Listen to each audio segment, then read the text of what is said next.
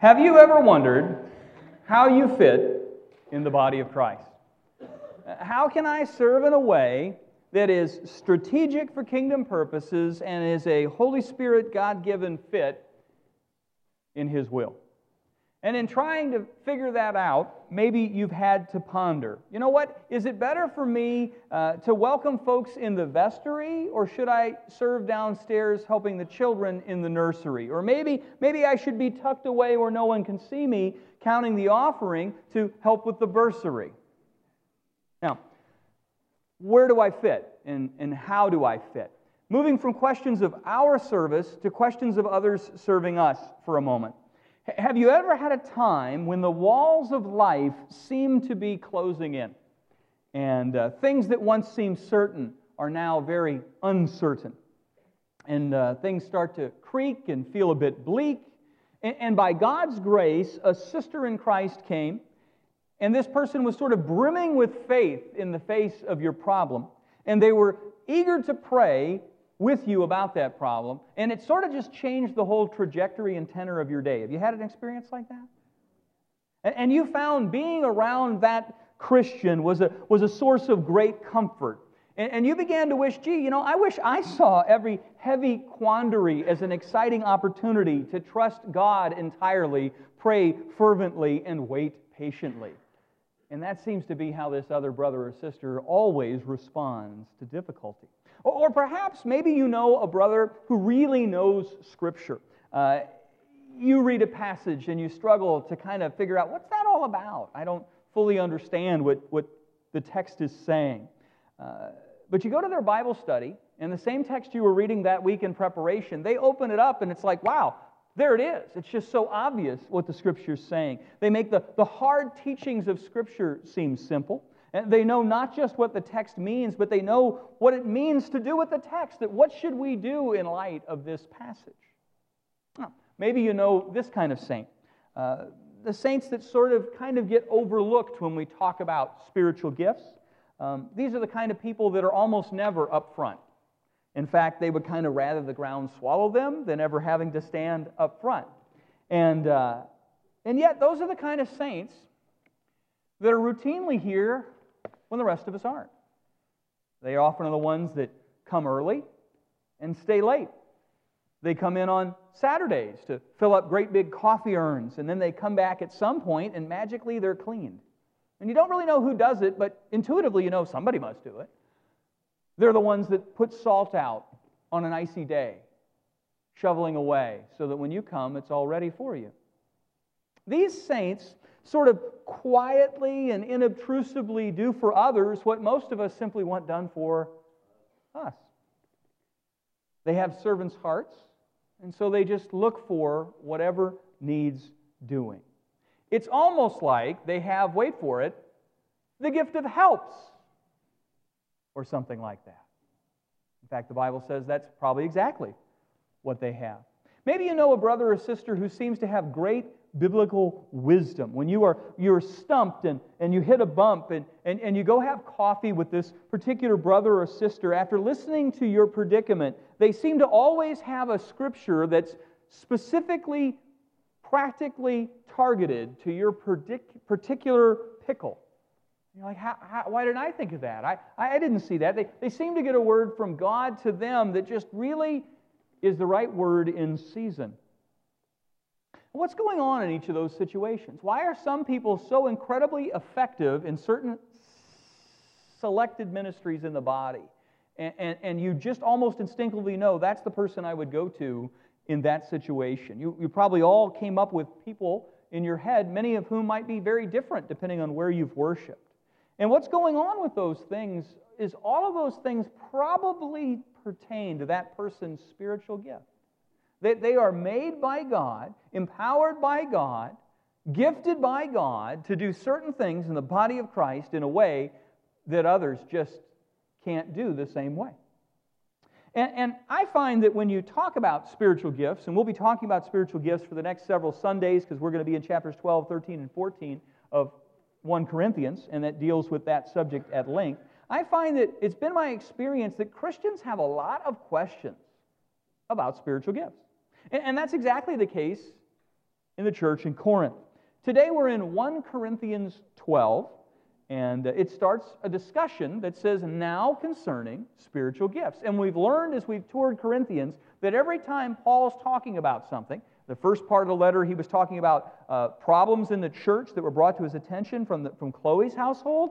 And, and, so he said, now concerning this, and now concerning divisions, and now concerning lawsuits. And, not, and then there was a section of things that the believers had questions about, and, and now concerning this, and now concerning marriage and singleness. And now, well, now he's concerning this question from the Corinthian congregation questions about spiritual gifts. And so uh, if you would turn in the Word of God to 1 Corinthians 12. And if you don't have a copy of Scripture, you can grab the Blue Pew Bible in front of you.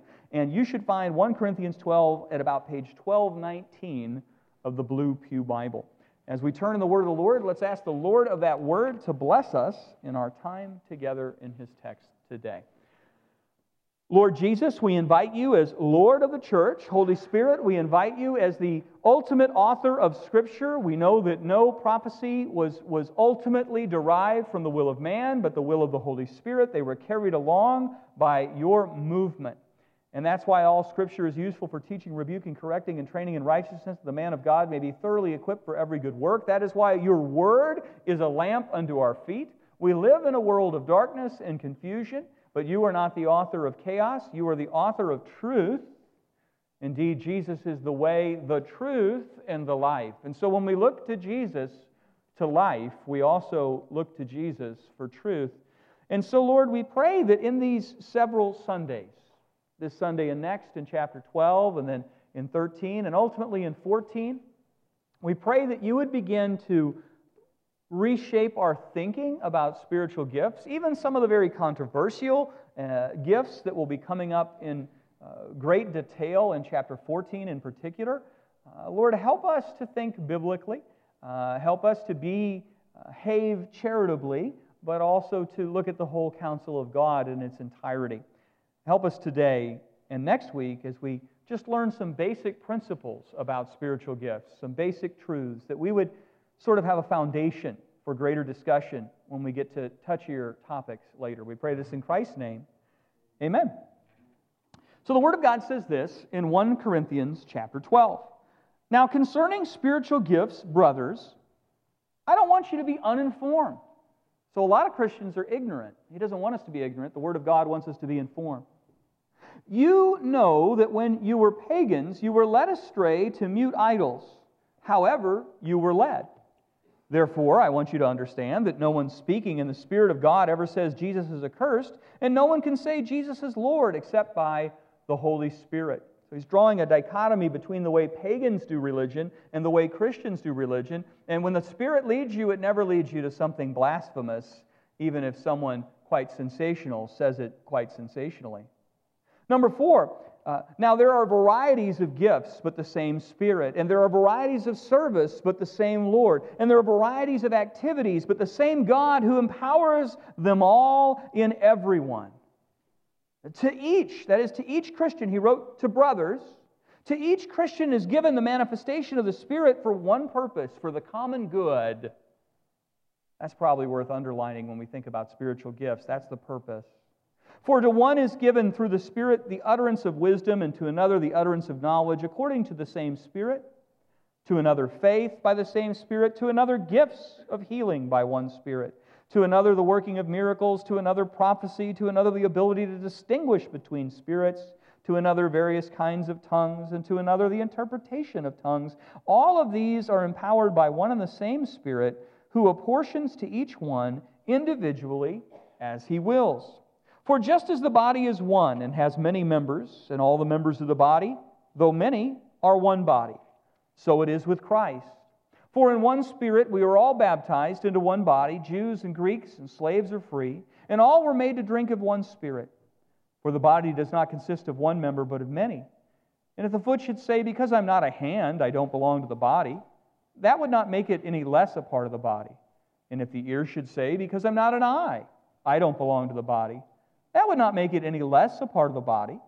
If the whole body were an eye, where would the sense of hearing be? If the whole body were an ear, where would be the sense of smell? But as it is, God has arranged the members in the body, that is the church, each of them, the individual Christians, as he chose. If all were a single member, where would the body be? As it is, there are many parts and yet one body. So the eye can't say to the hand, I have no need of you, nor again the head to the feet, I have no need of you. On the contrary, the parts of the body that seem to be weaker are indispensable. And those parts of the body that we think less honorable, we bestow greater honor. And our unpresentable parts are treated with greater modesty, which our more presentable parts do not require. But God has so composed the body, giving it greater honor to the parts that lacked it, that there may be no division in the body, but that the members may have the same care one for the other. If one member suffers, all suffer.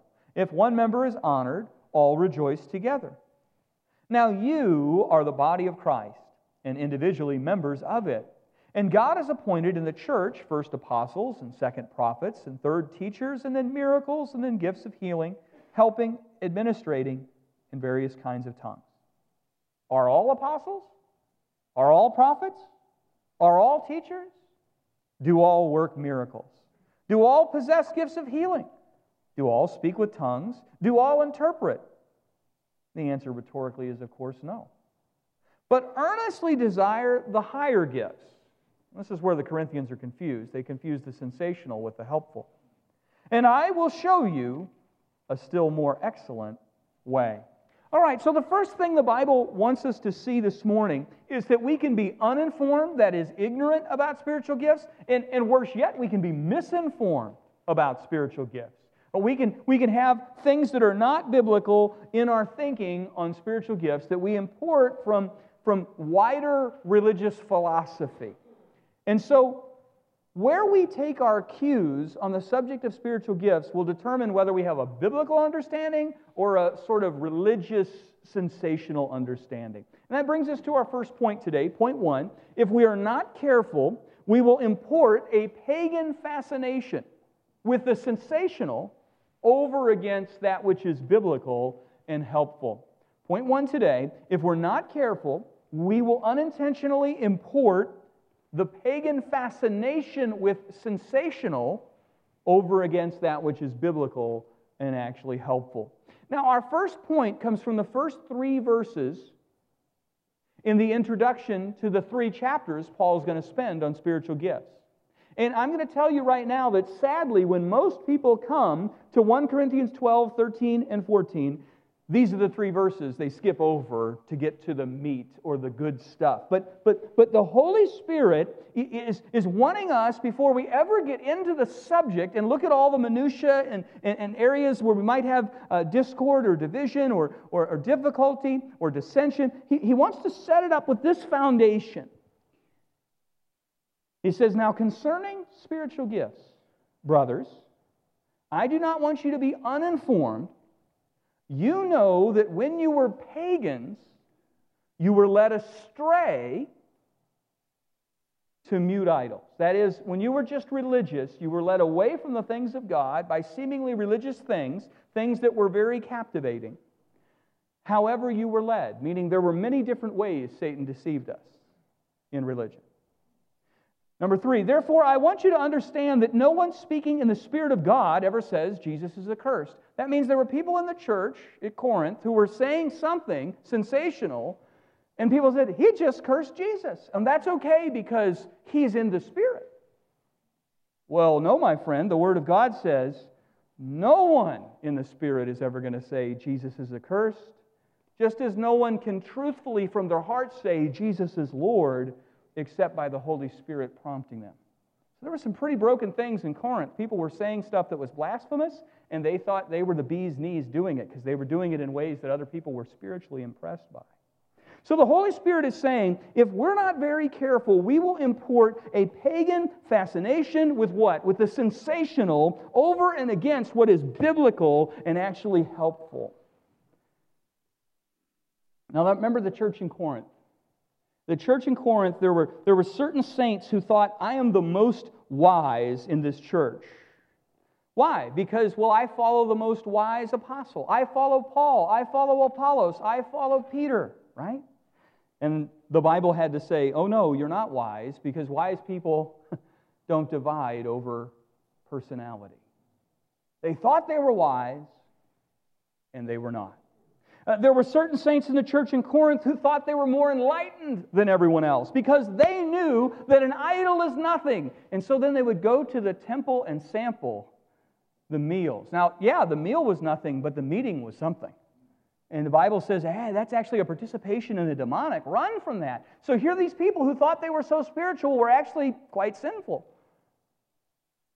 And so, too, it is true that certain saints in Corinth thought themselves to be the truly spiritual ones. In fact, that is what the word literally means in verse 1. The ESV translates verse 1 as now concerning spiritual gifts, and indeed, contextually, that's what the topic is. But the literal translation is a little more jarring. It says, literally, now concerning spiritual ones. It's the word pneumatikos, and it's the same word used in 1 Corinthians 2:15 for the spiritual person who judges all things, but himself is not judged by anyone. The supposedly spiritual people that Paul said, you know what, you're not really spiritual at all. Paul uses this word in 1 Corinthians 3:1, but I, brothers, could not address you as a spiritual people, but as people of the flesh, as infants in Christ. Apparently, in Corinth, as you read 2 Corinthians, there are folks who, who, who think they're super spiritual because they follow the super apostles. And they don't think the actual apostles are apostles. And clearly, there are saints in our chapter, and then two chapters later, who think they're super spiritual because they're doing something that seems sensational. Therefore, they must be the elite. So I want you to listen in again. These three, these little verses that we skip over, very foundational. Now, concerning spiritual gifts, brothers, I do not want you to be uninformed. You know that when you were lost, when you were pagans, you were led astray. That is, you were religious, but you were not biblical. How? To mute idols, however you were led. Quick question How were they led? I don't know. That's the part we forget because, see, when this was written, they knew didn't they? Oh, I was led away to mute idols this way. I was led away, but we live 2,000 years and a couple continents away, and so we don't really know. So let me show you one way. One of the biggest ways that people were led away to mute idols in the biblical world. Starting in classical times, many people would travel to what's called the Oracle of Delphi. Have you ever heard of the Oracle of Delphi? Okay, so there was a temple, and, and this temple was, was, was in Delphi. And, and at this temple, someone spoke for the god Apollos. There was a priestess who spoke for the god Apollos, so that was the oracle. To speak for God means to be an oracle. And located in what city? Delphi. So they creatively called her the oracle of Delphi. Okay, so people from all over the Greco Roman world would travel to Delphi in classical times, all the way up to biblical times, and they would consult this priestess who was called the, the, the Pythia. And she sp- supposedly would speak on behalf of the god Apollos. And, and, and, people sought her advice on very important matters. They would go to her and they would ask whether they should marry this person, whether they should start this business venture. There were times where kings and rulers would go to the oracle of Delphi and ask, Should I go to war? And what she said, they did. Now, really interesting the oracle of Delphi could only prophesy when she sat on the certain seat in the temple. She wouldn't prophesy if she was over here or over there or over. She had to sit at this one spot. And that's it. If she didn't sit at that spot, never did she prophesy. And that's a really interesting thing. Why does she have to be at that spot? Well, Numerous classical authors, if you do the digging, you're going to see that there was a certain natural phenomenon coming up from the ground, an event that sat on her seat. The first century geographer Strabo writes, quote, the seat of the oracle is a cavern, hollowed down into the depths. So her seat was over this hole in the ground that went way, way, way, way down to the depths of somewhere. All right. The seat of the oracle is a cavern hollowed down in the depths from which arises, now this is important, a pneuma. Pneuma is the word for spirit or, or for vapor or for gas. There was a gas that would come up, and if you sat in that seat, you would be sniffing that gas. And he said, It's sitting, the seat of the oracle is a cavern hollowed out by the depths from which arises a pneuma that inspires the divine state of possession. Now it's interesting, she could never prophesy, she could never do these things if she wasn't sitting on the gas vent. And so, uh, Biblical Archaeology Review has articles about this phenomenon. And there was a published article by a group of archaeologists and toxicologists who confirmed that the gases repeatedly reported by multiple ancient writers as being the source of the Oracle of Delphi's ability to give ecstatic utterances that were then interpreted by her priests what was happening is she was falling in a trance like state because of probably the natural phenomenon underneath her. So they began to do tests, these archaeologists and toxicologists, and they realized she could never prophesy unless she was at the seat. What was special about the seat, and the, and the writers say there was this gas that came up, so they began to do research.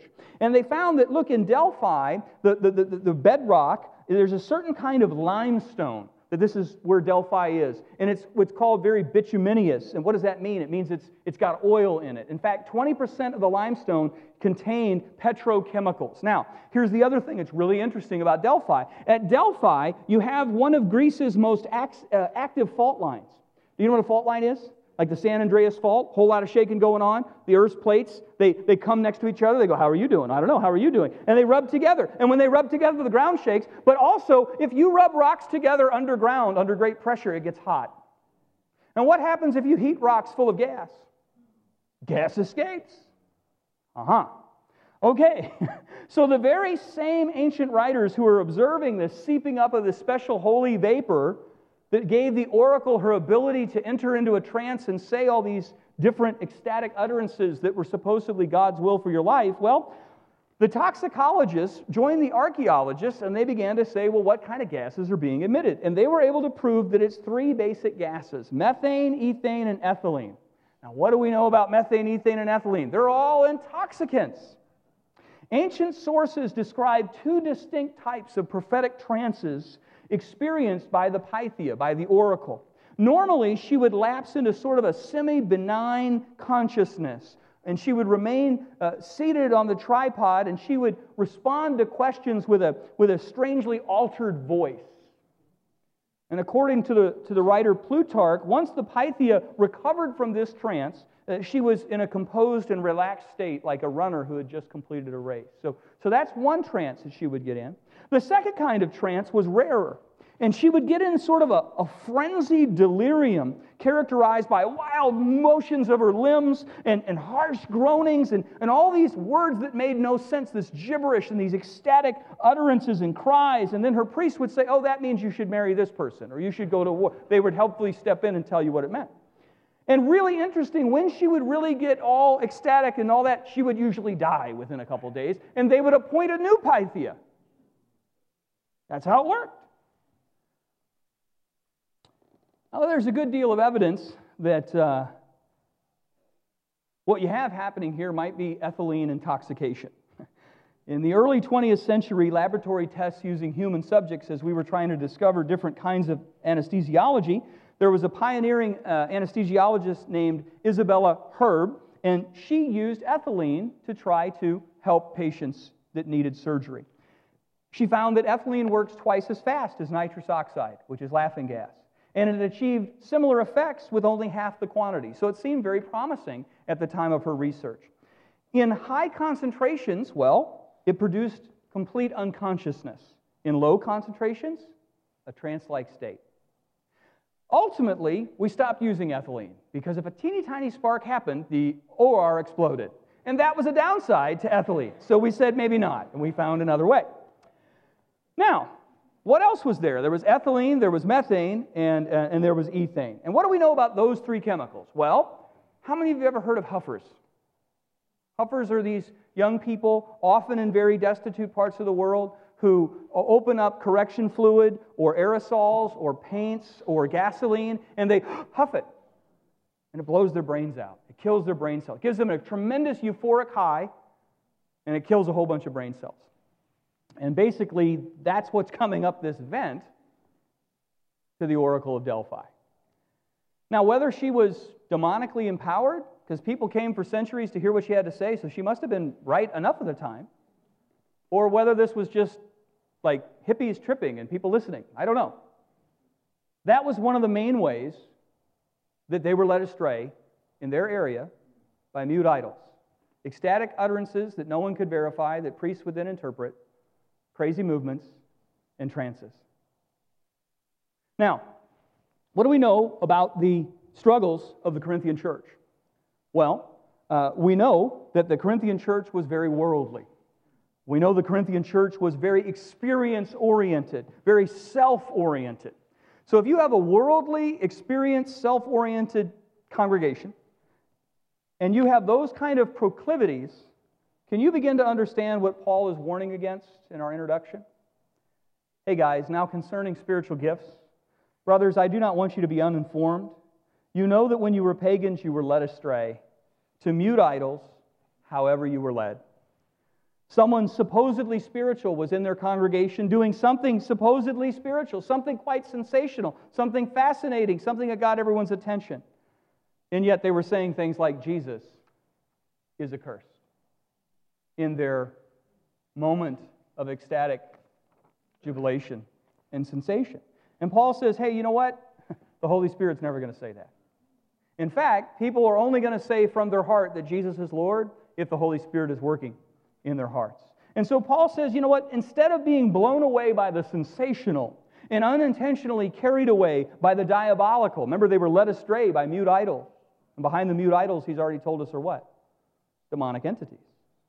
Paul says, you know what? You need to keep your head in all this, church. And you need to focus on Jesus, not the sensational church. You need to be biblical, not sensational. It's the pagans who are sensational, it's the saints who are biblical. Because if we are not careful, church, we can import a, a pagan fascination with the sensational over against what is biblical and ultimately, therefore, what is helpful. And, so we need to let the Word of God inform us about the worship of God. And we need to make sure that it's always Jesus and never us that's the center of our worship. Keep, those are kind of important verses, aren't they, when we think about the next three chapters? Because people get into all kinds of different sides of stuff, and we'll have to go through those things over the next several Sundays. But, but I want you to see this platform that he lays down to think about to frame everything he's about to say. One of the things that the Bible is really clear on is the God given purpose for our spiritual gifts is never our own satisfaction, it is always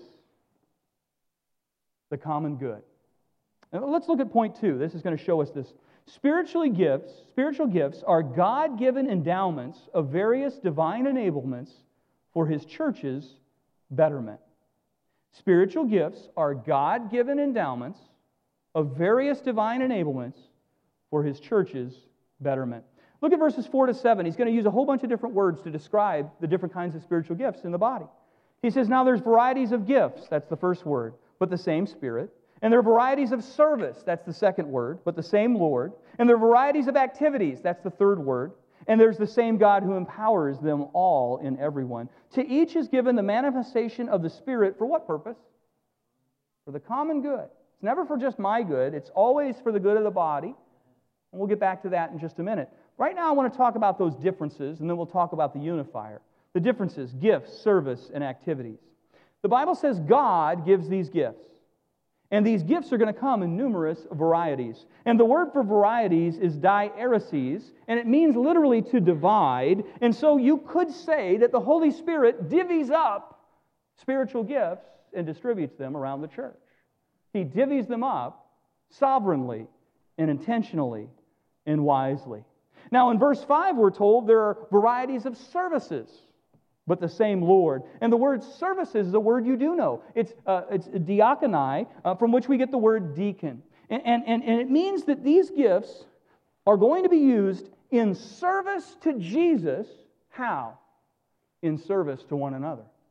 We serve Jesus by serving one another. Remember, Jesus' words to us love the Lord your God with all your heart, your mind, your soul, your strength. And the second commandment is like it love your neighbor as yourself. So, so service vertically, God honoring worship becomes horizontally distributed not to ourselves but unto others. You see, because all the, the Bible is like a spider web. All the threads connect to each other, and that's why it holds together. And critics can throw rocks at this passage or that passage or this doctrine, and it doesn't fall because it's all together. It's not bolted on, it's strung together so it hangs together and it holds together. So the word diakonia tells us it's about service to Jesus in service to others. But you got to remember the carnal Corinthians. What did they want to be? They wanted to be seen as super spiritual. They liked what was flashy, not, not necessarily what was healthy. They readily followed folks in 2 Corinthians who claimed to be super apostles. And they rejected the words of actual apostles. Paul, who established their church. And they listened to this other joker because he was sensational. In like manner, it would seem that they clamored for gifts that, that made themselves stand out. They wanted a peacock. They wanted the gifts that looked exotic. Hear me, notice me. But God's word says, you know what? All these gifts are given in service to Jesus through service to others. And remember, Jesus loves service, doesn't he? The Bible tells us Jesus didn't come to be served, but to serve. And he was the Lord of everything.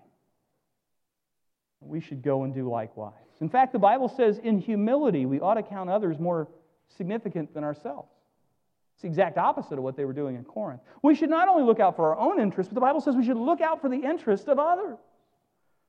And then in verse 6, we're told varieties of gifts, varieties of service. Here's the third one varieties of activities. But it's the same God who empowers them all and everyone. And activities is the word energema. Energema. And it has the idea of an activity that impacts somebody else, that impacts another. The idea is energema impacts another.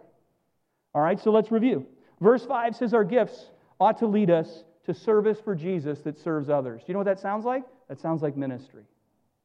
And then uh, verse 6 says our gifts ought to not leading us to feel high and mighty, but, but to what? To kingdom building activity. Energema, various kinds of activities that impact others. So verse 5 is saying it's ministry, verse 6 is saying it's ministry, verse 7.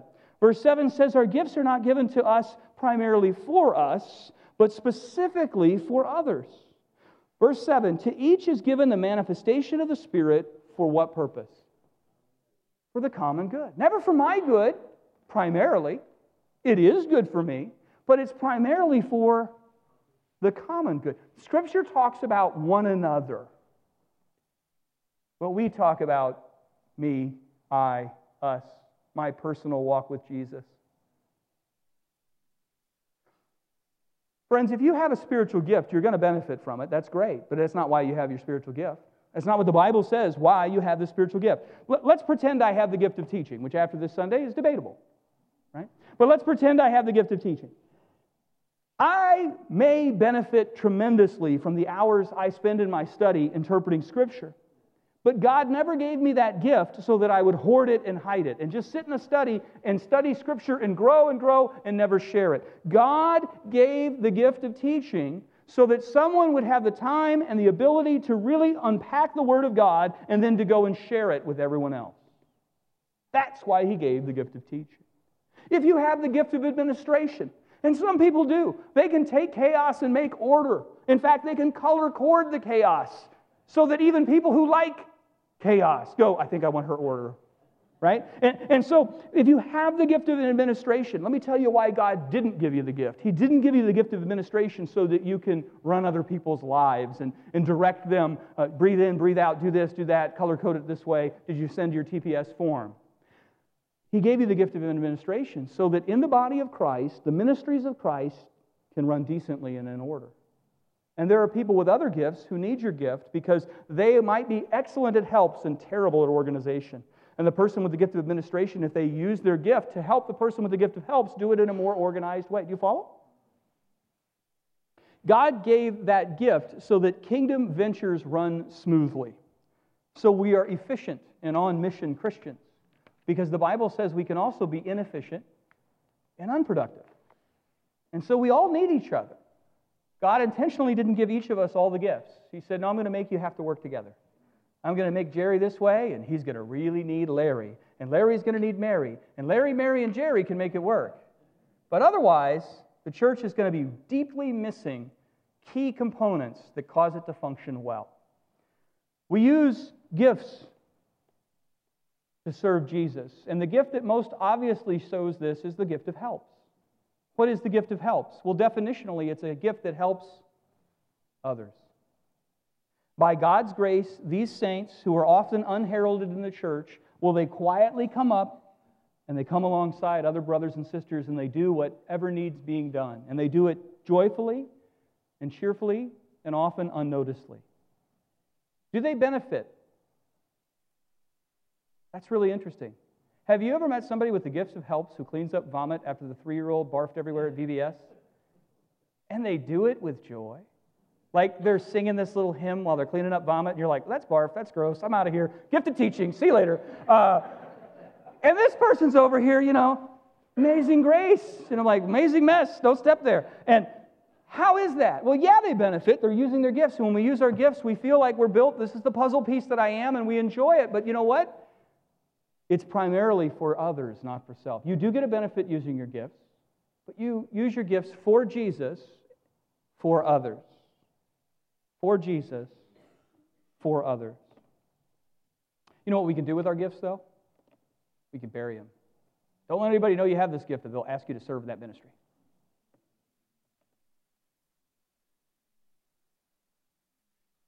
Now, in verse 4, we're told there are varieties of gifts. And that's a different word than activities and services. Varieties of gifts. This is the word charismaton, uh, from which we get uh, the root is charis, and charis means grace in the Bible. And so these different gifts, divvied up by the Holy Spirit, the Bible wants us to understand these are grace gifts. These are grace gifts. This is God graciously giving them to us. That means we didn't earn them, so we can't really brag about them. But I know Christians that do, right? We didn't earn them, so we can't brag about them. And secondly, God must sovereignly give them. And that brings you to point three. God gives our spiritual gifts to us sovereignly. God gives our spiritual gifts to us sovereignly. It is not something we can earn by merit or learn by effort. God gives it to the body sovereignly, so it's not something we can earn by merit or learn by effort. There's a difference between a spiritual gift and a skill. There's a difference between your spiritual vocation uh, as it were, your, your spiritual gift and your professional vocation. I know people who teach very well calculus, they don't teach Sunday school very well. They're clearly gifted teachers. They might even be teacher of the year. And yet, when they teach the Bible, it's not the same. Do you know why? Because that involves a spiritual gift. Now, it is true that there are certain practices that you can follow in any kind of teaching, and that'll work across, just like there's best practices in administration that churches can learn from.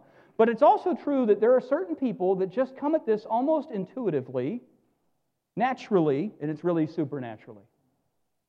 And that's their grace gift. Look at verse 11. All these are empowered by one and the same Spirit who apportions to each Christian individually as the Holy Spirit wills it. That is, God is going to sovereignly say, You get this gift, and you get this gift, and you get this gift, and I'm going to put you in this body for this time, for this reason. And it's a very interesting way God does it. Did you know God is God and we are not God?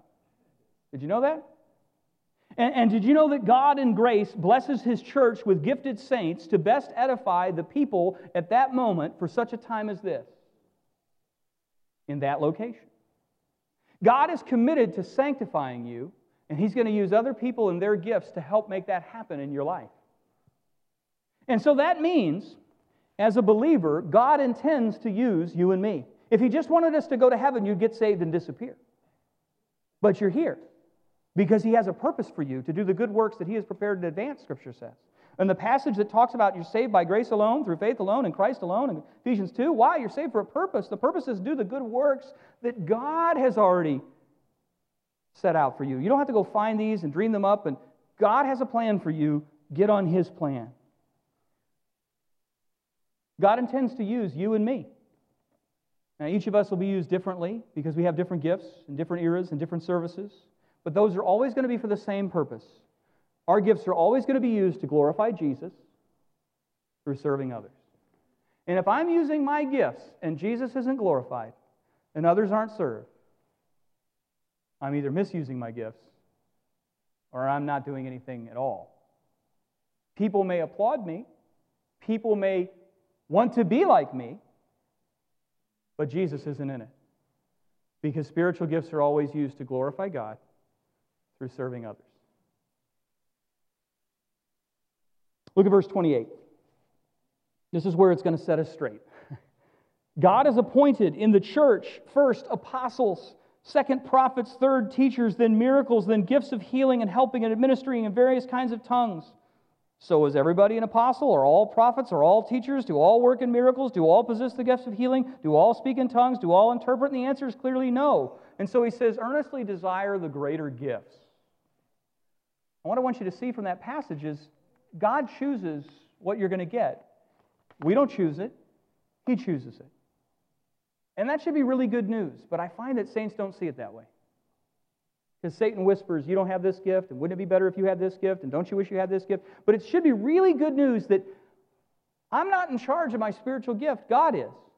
So instead of being jealous of others because of their gift, or being petty because I have this gift, or wishing our church had what it needed and we're less blessed because He hasn't given us this gift, we ought to say, wait a minute, God is sovereign here. And so if there's something our body needs, we need to begin praying that God would give us people with the gift of evangelism or administration or helps or service. Or do you follow? Because He's building His church and it's going to be unshakable against even the gates of hell. And if something's missing, it means one of two things. We either need to be praying and sharing Christ that God would bring in that gift, or somebody here has the gift and we're hiding. That's what it means. Because He is a good God and He's building a good church the all wise God wisely bestows what only He truly knows each church needs, and namely, which gift in which saint is best suited in our midst for such a time as this. I want you to look at how God built the church in Acts and just look at one little thing he did.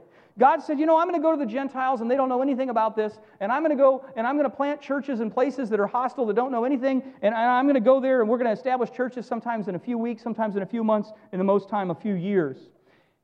And how did he do that? He took a guy named Barnabas, that's not his real name, but he was such an encourager that they called him Encourager. And who did Barnabas get paired with? Paul. Paul wasn't an encourager. He was an exhorter. like he knew doctrine, like he could write Romans, like, you know, he's Paul. But when you have an owie, nobody says, Would you go get Paul so he could chasten me with the word of God? We need a Paul because the churches were messed up. He was bold. He was willing to be beaten. He was willing to be tortured. He, he could explain doctrine forwards and backwards. You shake Paul, and he's like, Oh, you want to know about some esoteric part of. And he would start talking about it. But you also needed Barnabas. And Paul and Barnabas were an amazing one two punch. Some loved people into the kingdom, the others explained to them what the kingdom was. And the same God that built an unshakable church in very shaky territory in the book of Acts, in a, in a culture that was hostile, in a world that was ignorant, in an empire that was against, God built a church that's still here 2,000 years later by sovereignly assigning simple people one or more gifts and they used them together to the glory of God and the good of their neighbor. And the church was powerfully built. So, what does that mean for us? Well, God has blessed Calvary Church with, with outgoing saints. You might know some, Jerry, who meet us at the gates. And God has also blessed us with introverts who comb over minutiae that no one else sees, but keep, keeps us out of the weeds.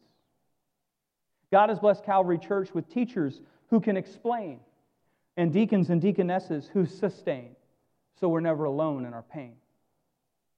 God is an excellent engineer. God knew to put ears on top and rears on the bottom.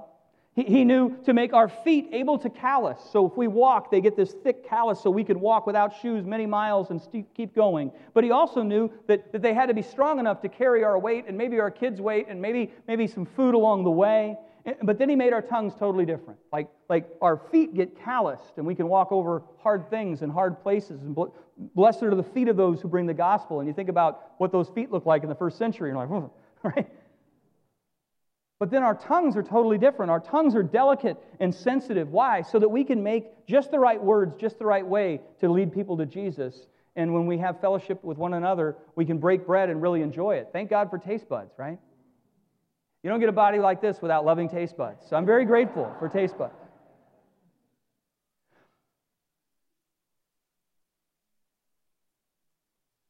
Since God is good and his design is good, and he made the body good, he also made the church body good. And he's sovereignly placing you and I in this church so this church would do everything God has planned for it to the glory of God and the good of our neighbor. Now, since God gives our spiritual gifts to us sovereignly, it's not something we earn by merit or learn by effort. The Bible also says this is true. So we don't earn it and we can't learn it, but it does say that we're to eagerly seek what? The greater gifts. So there is a greater and lesser gift. And the Corinthians thought the greater gifts were the peacock, showman, sensational gifts that might actually have been pagan. The Bible is going to tell us in chapter 14 that the greater gifts are the ones that help the greatest number glorify Jesus. The gifts that help others the most not the ones that look the most impressive. The Bible also says we can fan into flame the gift of God. So there is an element where I cooperate with the Holy Spirit. He sovereignly gives me a gift, and I'm responsible to not just use it, but harness it and grow it. But I don't get to choose it. You have to embrace it, you have to accept it. These are grace gifts. God sovereignly gives them. We are accountable, therefore, for how we use them. Some saints bury them, some saints weaponize them. They use their gifts to get what they want in the church instead of giving Jesus what he deserves through the church. That brings us to point four. God distributes his gifted people in ways he knows will best build up the church. God distributes his gifted people in the church in ways that he knows will best build the church. You see this in verse 17. If the whole body were an eye, well, where would be the sense of hearing? If the whole body were an ear, where would be the sense of smell? But as it is, God has arranged the members in the body, each one of them as he chose. And if we were all a single member, where would the body be? As it is, there are many parts, yet one body. Friends, do you know this means it has a, a direct implication on where you worship on Sunday? As North Americans, we think, I'm going to go to the church that best meets my needs. I'm going to go to the church that's the shortest drive. I'm going to go to the church that has the best left handed, red headed midget ministry because that's important to me. That's how we do church. But theologically, biblically, look at Corinthians. Hey, one of the things we have to ask ourselves is if God is sovereignly gifting each local church based on the gifts that we have, has God put me in this church, and is there a ministry for me in this church? And that's maybe why I'm in this church. We tend to think church is about us. The Bible thinks church is about Jesus and ministering to one another. One of those two is right, and one of them isn't. So if God sovereignly gives us each gifts, and if goes, those gifts are needed for his church to function, then the decision where our family worships has deep implications on whether the local church will be all that God wants it to be in that community, doesn't it? 1 Peter 2 5. 1 Peter 2 5. You yourselves, as Christians, are like living stones, and you're being built up as a spiritual house to be a holy priesthood, to offer spiritual sacrifices acceptable to God through Jesus Christ.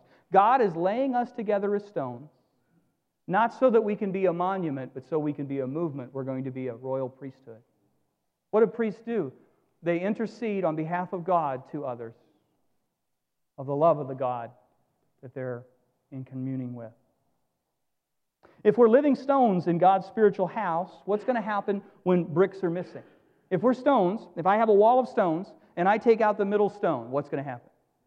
Maybe nothing. You could take a brick or two out. But if I take out a certain number of bricks, at some point the wall no longer holds its weight and it comes down. Uh, If I have holes in the wall, what can come in? Enemies? Vermin?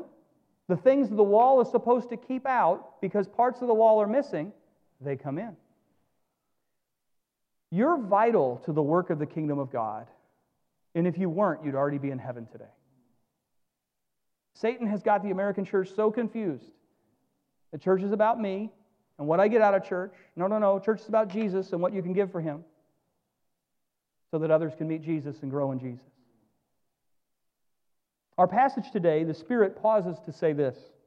Verse 14 The body does not consist of one member, but of many.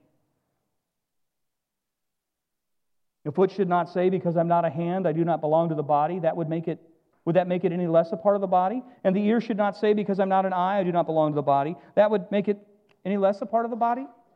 If the whole body were an eye, where would the sense of hearing be? And if the whole body were an ear, where would the sense of smell be? But as it is, God has arranged the members of the body, each one of them, as He chose. So Weird Harold is here because God has a purpose for him. If you're not sure who that is, you might be Weird Harold, but that's okay. If all were a single member, where would the body be? As it is, there are many parts and yet one body. The eye can't say to the hand, I have no need of you, nor again the head of the feet, I have no need to you. On the contrary, the parts of the body that seem weaker are indispensable. There are people in the body that we don't always see, but we don't always know what they're really doing. Some of those people may be the real prayer warriors here, and they go home and spend lots of time on their knees. Some of our shut ins, you go, well, I don't see them anymore, but some of them pray more than the people that aren't shut in. You don't know how valuable these kingdom assets are to the king. So do whatever you're built to do for the king. And those parts of the body we think are honorable, we bestow greater honor. Oh, they're important.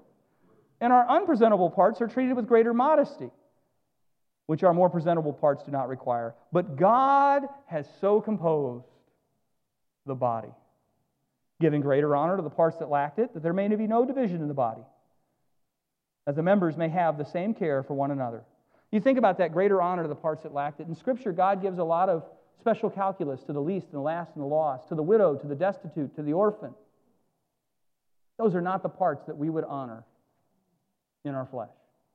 But those are the parts that our King honors because he is spirit. If one member suffers, all suffer together. If one member is honored, all rejoice together. Now you are the body of Christ, and individually members of it. So Satan's going to tell us your contribution doesn't matter.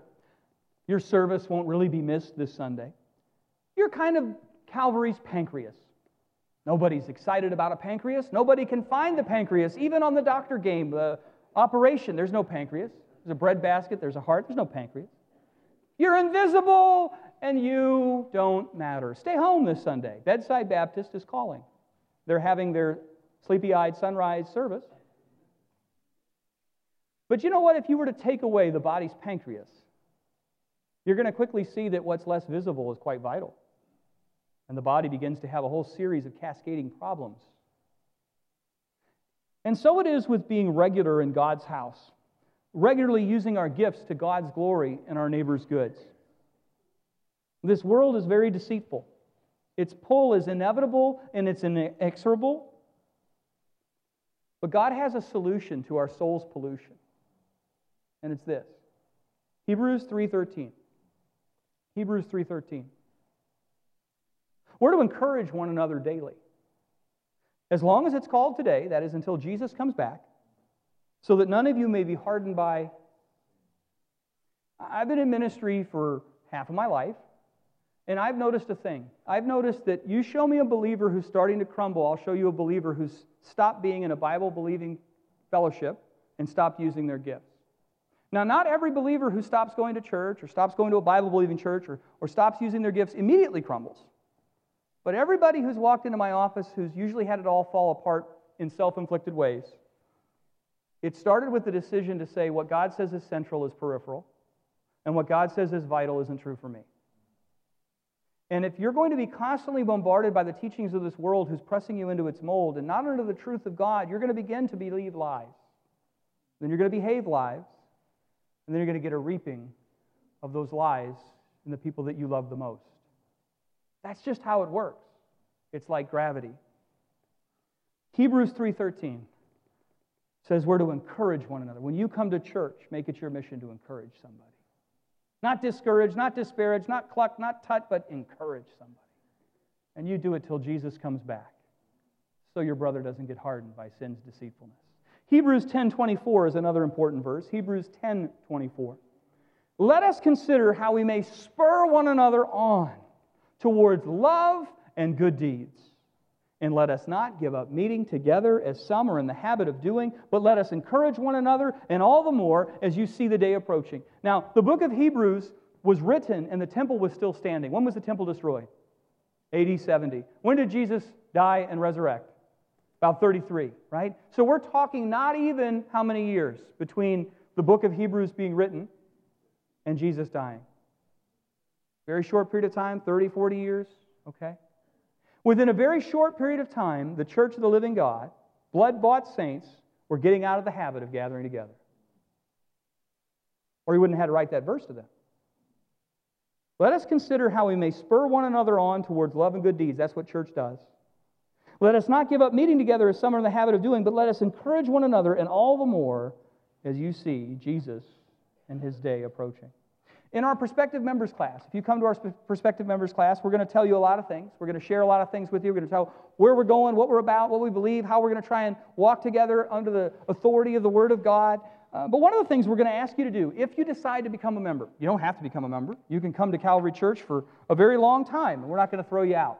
But if you decide, I want to become a member, we are going to ask you to do two things. We're going to ask you to attend church faithfully as long as health and proximity permit. You're sick, you get a free pass. You're out of town, you get a free pass. But as long as health and proximity permit, and we're going to ask you to find one place of service for Jesus. Not a hundred, one. Now, some of you may feel like it's more than one, and we'll talk about that, but we ask everyone to find one place of service and that they would come. Why? Because that's church. 1 Corinthians 12, that's church. You're in this body. If God has called you to this body, He's called you so that you would help your brother not stumble in a world, that you would encourage that brother, that you would use your gifts to the glory of God. And when they use that, your, that their gift, they'll come alongside you at your point of weakness. God has made us not just totally dependent on Jesus, He's made us interdependent on one another. We struggle believing that we're dependent on Jesus, and we reject that we are dependent on one another. And that is why our lives are hard, because we don't want to do it His way. And the Bible seems to teach here an old maxim that many hands make light work. And the same is true in the church. If everybody uses their gift to the glory of God, at times with the Sabbath rest, we talk about that in the class as well, then all the work of God that we're asked to do will get done. Not all the work we could dream up as being super church that needs to be super busy with super programs, but all the work the Holy Spirit wants us to do will get done, and no one will get crushed along the way. So, what I'd like for us to do is to pray about this because in many churches, a few are crushed so many can sit soak and sour for an hour. Now, that's not Calvary Church. I'm so grateful here that almost all of you, when, when Wayne was trying to do the schedule and it's become a nightmare, you know why? It's because so many of you serve in so many different areas that we can't put you in the same place the same Sunday. So, we're doing really well here. I'd like for you to turn to your neighbor and pray to your Savior about what we've talked about this morning. Pray that God would help the saints at Calvary Church who don't yet know their spiritual gift to discover them. That, that we would use our gifts to the glory of God and the good of our neighbor. That we would view church as about Jesus and not us. That we would be a church that encourages one another daily. How many of you get discouraged during the week? How many of you wish you came to church and got encouraged? Don't put your hand up, it's all of you. And I don't think we'll do it if we just sit around and wish it. I think we have to ask the God of the heavens who can do something that's above us, beyond us, and in spite of us. He can turn us into a people who are encouragers in a day that isn't very encouraging. Would you pray with your neighbor in a few minutes? I'll close this.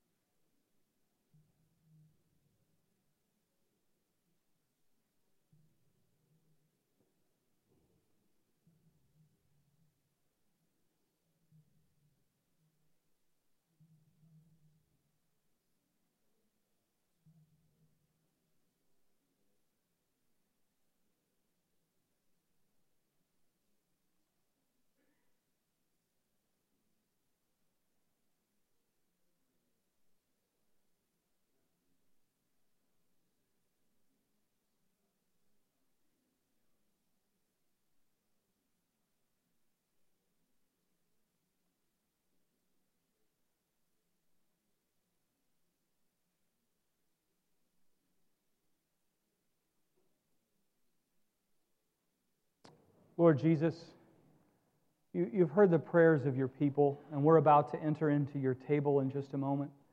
Think about your son and his sacrifice. And we come to you today. From where I stand, it's just a jumbling of words I couldn't make out in the cacophony of saints praying one to another. It was unintelligible to me because they were all praying simultaneously, but you heard every single one of those prayers. You don't have any problem processing while you govern the universe. And we believe that you are a good and gracious God, and you have designed the church, and you desire for the church to thrive. And we may not be able to have any impact in how that church works globally to the ends of the earth, but we have a lot of what we can do to help this church bring you honor and glory. You've put us here. And so I pray, Lord Jesus, that you would take the prayers that have been given and that this would be a church that encourages one another daily. I pray, Lord Jesus, that you would help us to, to find our spiritual gifts in the way that you want us to do them at the very moment, Lord. That we wouldn't overextend some and burn them out, but we also wouldn't have others rust out, wear out, and be hidden out. Lord, we, we understand that the devil is more crafty than any beast of the field, that he is the, the deceiver and indeed the father of lies, and he whispers in our ears so powerfully with his brimstone whisper that we're not needed and this service doesn't make any difference and why are you going through all this effort and you could be watching the game and the world squeezes us into its mold and it has a whole set of values that seem so true because we see the world but you tell us to live for an unseen world, that we are citizens of a different country, a far country, a country that we would never want to revoke our citizenship in once we see it. And yet, right now, it's hard to remember that we are your ambassadors and we are citizens of heaven. Your word tells us that the heart is deceitful and desperately wicked. Who can know it? So, externally from the world and the devil, and internally from our own hearts, it's, it's easy to have a competition with that which is actually worthwhile and good.